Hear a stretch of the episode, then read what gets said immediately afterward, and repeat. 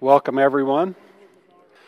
Tonight we're talking about the, the God of family. And it's kind of, when we start talking about our families, we kind of get defensive a little bit because that's who we are. That's kind of a defining thing in our lives. And so it, it seems, though, that the more defining something is in our lives, the more opportunity it has to become an idol in our lives. Um, I want to start out with um, just reading Matthew uh, 22 34 uh, through 40. It says, Hearing that Jesus had silenced the Sadducees, the Pharisees got together. One of them, an expert in the law, tested him with this question Teacher, which is the greatest commandment in the law? Jesus replied, Love the Lord your God with all your heart, and with all your soul, and with all your mind. This is the first and greatest commandment. And the second is like it love your neighbor as yourself. All the law and the prophets hang on these two commands. And I think it's important as we read that to keep in mind that the order that this that it shows up because that's really the rub when it comes to uh, people in our lives, whether it's family, close friends, or whatever, that that we start to rely on and they start to become gods to us. It's it's not that we should love people less because here's the command that we're to love our neighbor, and our family is certainly part of the neighborhood. But we can't love them more than we love God or they have become idols in our lives. A good way to picture it, I think, is, um, is picturing your life as a bicycle wheel. And all the spokes off that wheel are important relationships in our lives. It might be our, our mom and our dad, our spouse, our children, our siblings. Um, those are the spokes of the wheel, and we tend to want to make God one of the spokes in the wheel. But God is the hub of that wheel that all the spokes come out of and radiate from. And so when, when we have God in his proper place, then all the other relationships work as they should. When we disorder those relationships, that's when they tend to cause us problems. Our relationship to God is more basic to who we are and why we have been created. We are intended to love our children, our parents, our spouses, our siblings, but only in the context of our primary foundational love of God. Worship is for God alone. We're to honor our parents but we're never to worship them. We're to love our spouses, but we're not to worship them. Worship is only for God. He must be our deepest love. And actually, He's the source of every other love. For only when we love God properly can we begin to love others properly.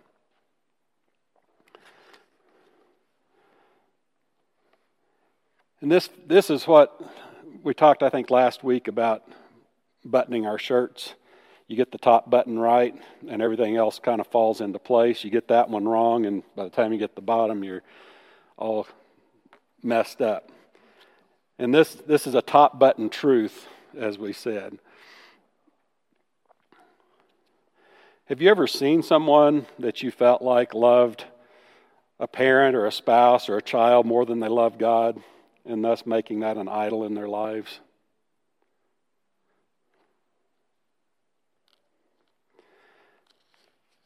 Augustine, one of the early church fathers, called this disordered loves. They're legitimate objects of our love, but they've fallen out of order. Because a parent should love a child, and a child should love a parent. Spouses should love each other.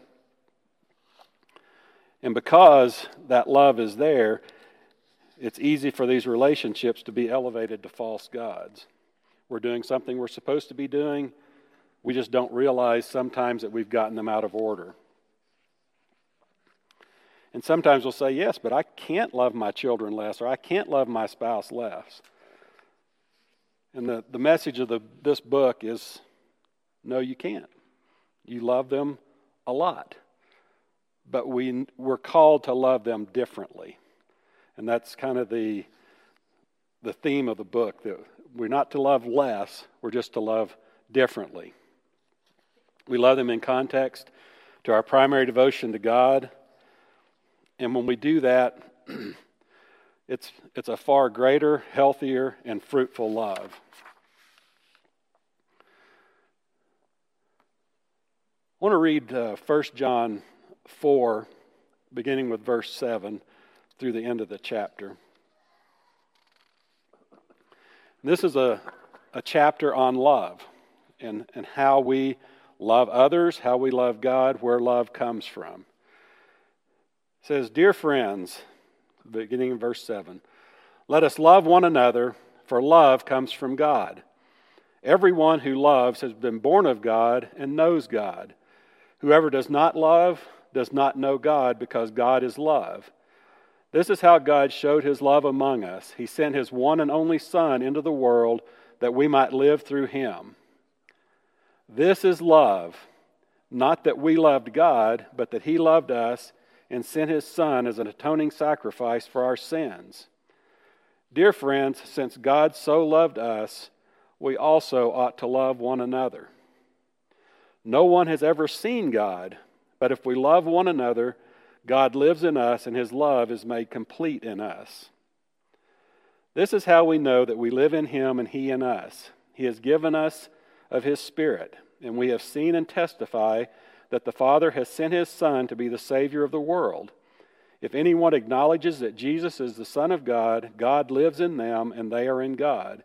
And so we know and rely on the love God has for us. God is love.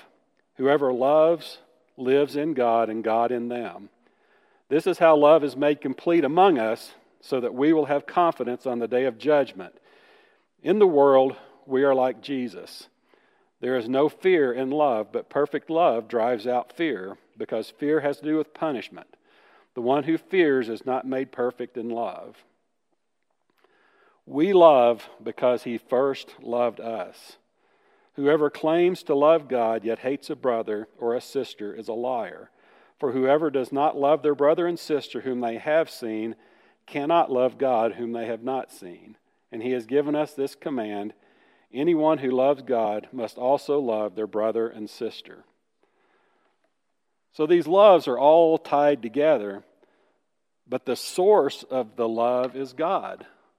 And it, it tells us that, that love is from God, and because we have seen what that is like in our lives, we're able to demonstrate that to other people and to love them as God intended us to love them. If, if they become more important than God, then we're not loving them properly.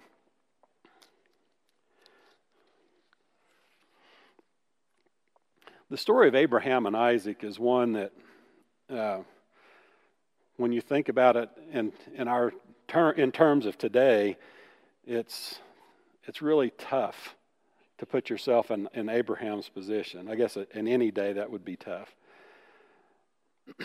but a story like that can help us, can sometimes make us ask if we're to prove our love and commitment to God, is He greater than anyone or anything else? And when we think about the tests that Abraham went through, um, first of all, in his old age, God comes and promises that they're going to have a child. And did they have a child right away? They had to wait a few years, didn't they? A few. and they it got to the point where Sarah was 90 years old. I mean, how many women have babies at 90? How many even want to have babies at 90? and but they waited because God had made the promise and they believed God and they trusted him. but that was the easy test. that was the midterm, so to speak. The final comes in, in uh, Genesis 22.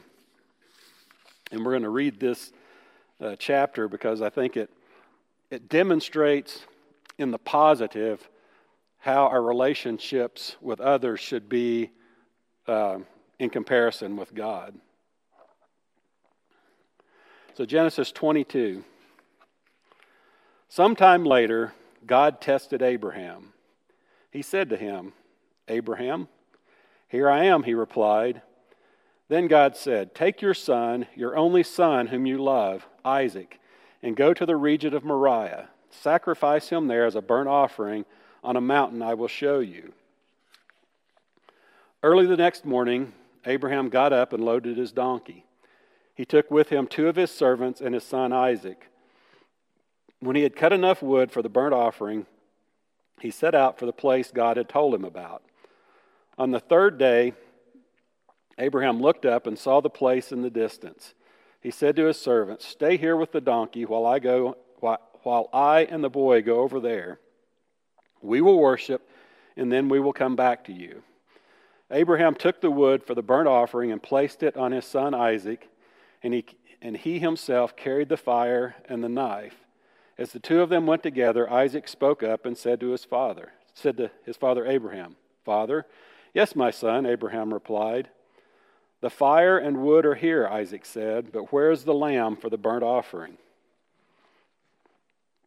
Abraham answered, God himself will provide the lamb for the burnt offering, my son. And the two of them went on together.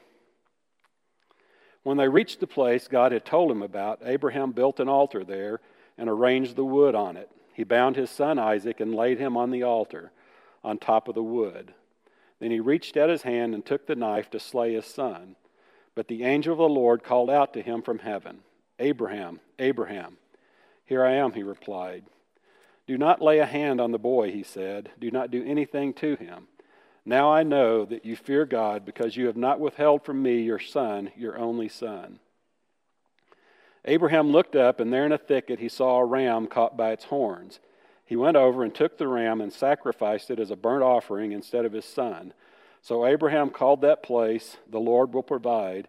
And to this day it is said, On the mountain of the Lord it will be provided the angel of the Lord called Abraham, called to Abraham from heaven a second time and said, I swear by myself, declares the Lord, that because you have done this and have not withheld your son, your only son, I will surely bless you and make your descendants as numerous as the stars in the sky and as the sand on the seashore. Your descendants will take possession of the cities of their enemies, and through your offspring all nations of the earth will be blessed because you have obeyed me.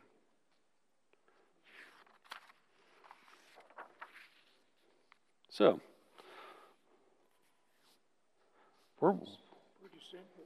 it's easy, isn't it? It's simple, it's not easy.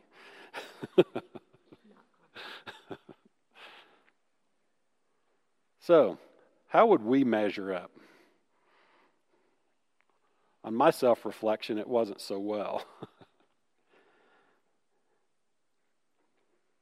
when I think about my grandkids, there's, boy, don't, don't ask me to do that.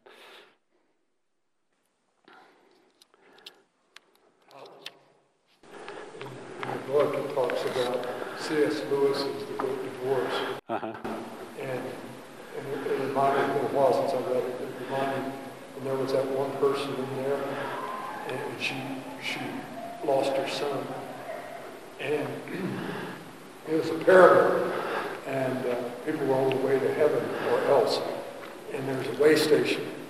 And somebody from heaven, it wasn't God, but somebody from heaven came and met her. And her brother met her, but she was looking for her son.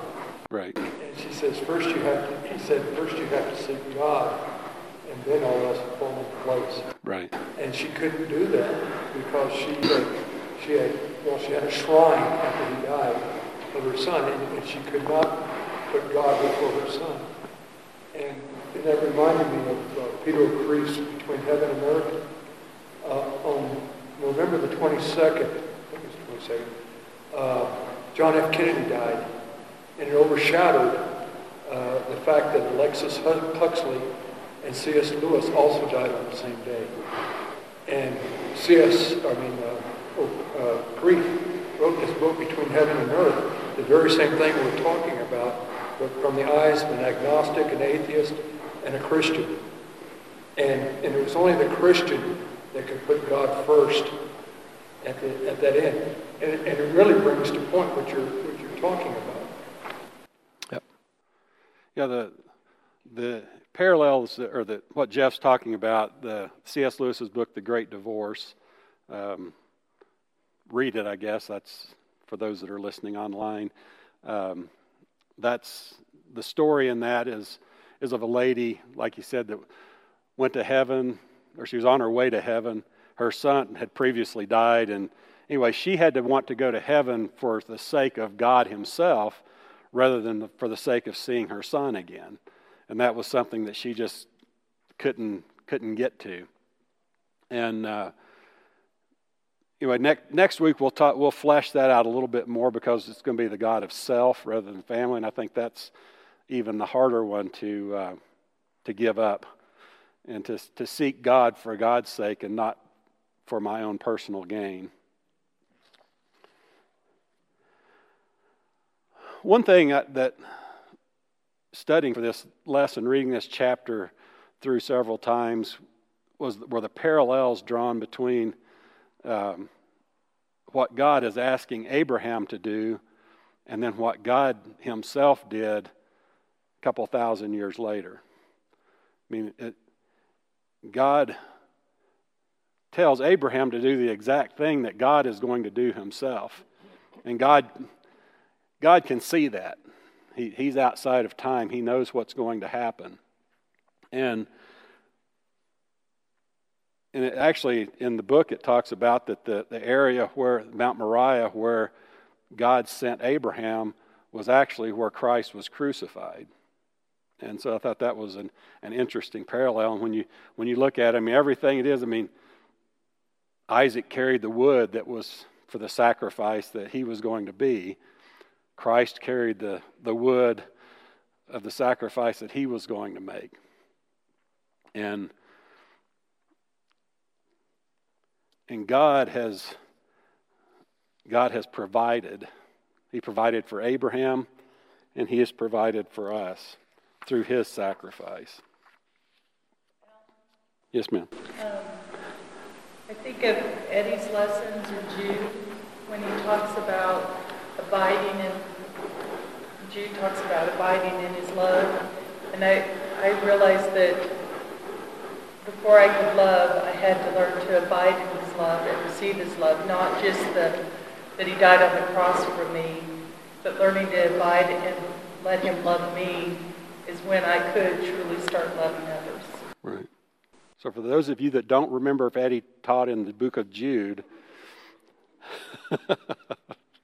there's your reminder. It was only a week or two. It's such a short book. Nobody could stretch that out for months. but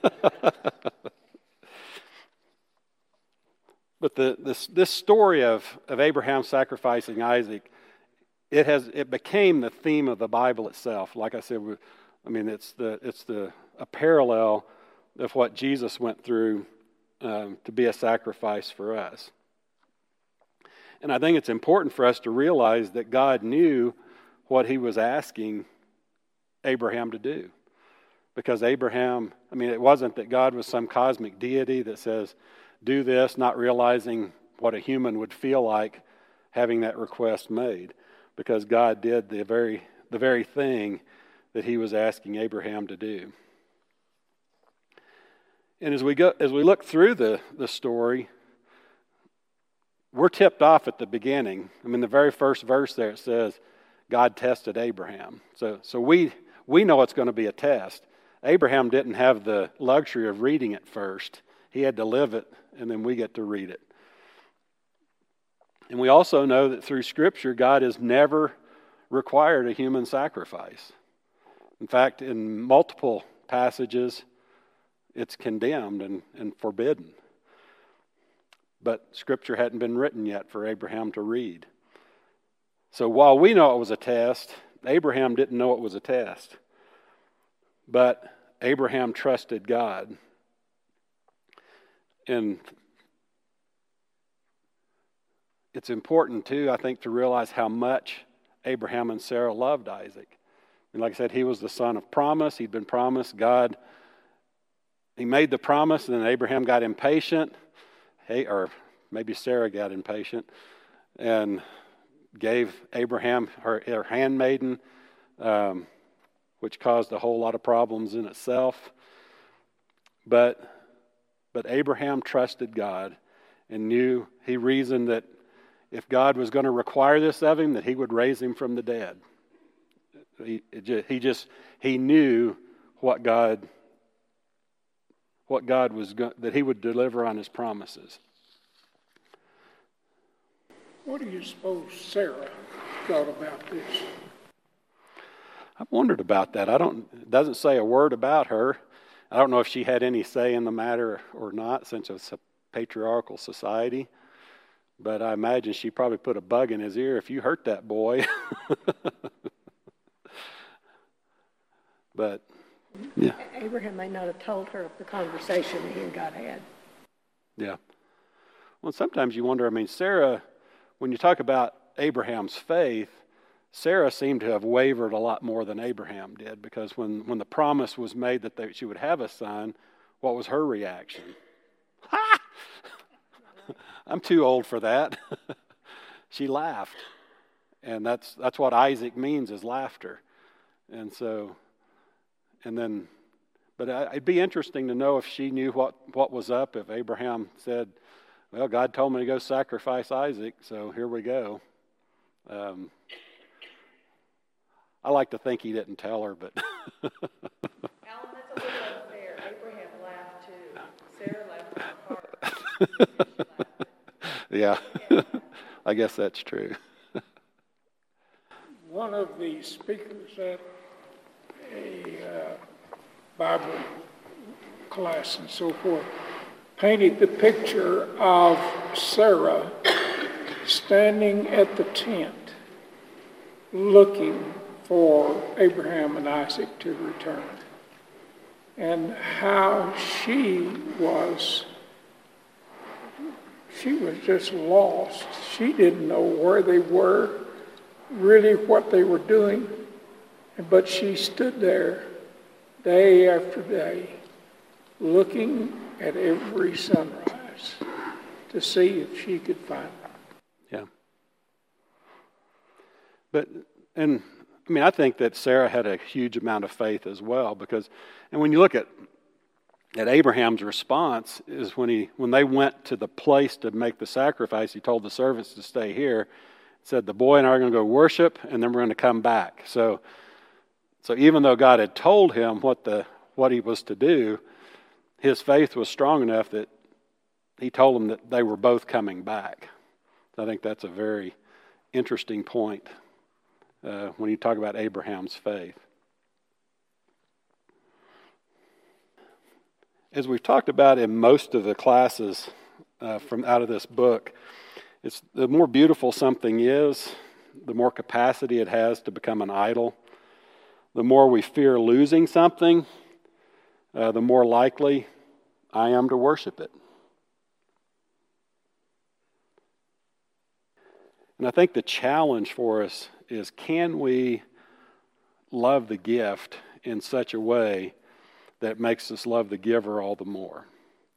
And I think if we if we look at people not as uh, our salvation or not as somebody that we need uh, to make our lives complete, because that's where God comes in. But if we look at people and our relationships and family um, as as people to love and in relationship to why, why we love. I mean, because God first loved us. Um, part of the, the book talks about disordered loves. And one thing I got kind of out of that uh, passage the most, I guess, was that we love others best when we love God the most. and then under that, there were, there were several um, headings that were talking about things that were that make our relationships uh, dysfunctional. And one was unrealistic pressure. And under that heading, it was talking about kind of the attitude of I'm putting all of my happiness and well being in your hands. Make me happy. How many, how many want that job? but as we, as we think about this, have, you, have we seen people that were that way? Where that, whether it's a child or a spouse or a parent or somebody that we look to as our fulfillment. And that's, that's a tough, that's a lot of pressure to put somebody under. You know, the, uh, uh, this talks about loving our, our spouse, our children, uh, more than God. And, and you may get into this next week, but you know, the thought crossed my mind is, you know, every one of us would lay down their lives for their spouse and their children. Would we lay down our lives for God? You know, that's, that's a hard philosophical question to answer. Right.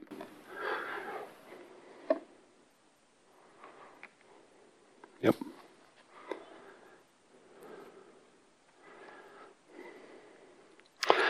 I guess I would somewhat counter if you're laying down your life for your spouse or your children, you are laying down your life for God.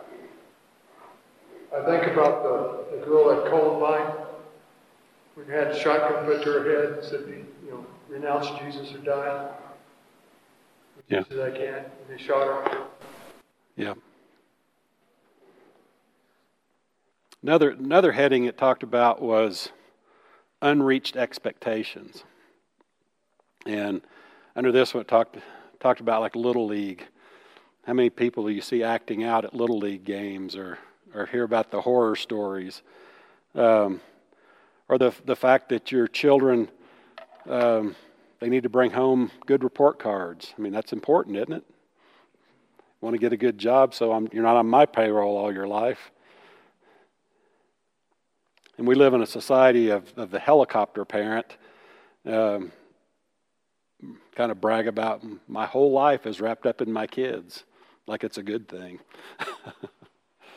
you know, yeah. In that regard, parent can worship their children if they're putting their children's activities ahead of God and ahead of being at church. Yep. Well, another way that that we can I guess, worship our kids would be to allow them to control us um, through manipulation or whatever. I mean, we we give in to their every whim, things like that, where that it, it becomes a, a, form of sacrifice uh, to our kids.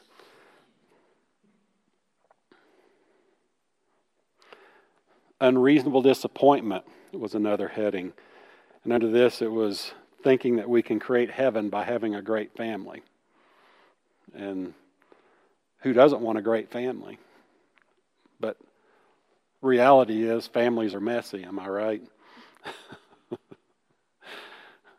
Everybody's kids have done exactly what you want them to do every time, right? no disappointments there.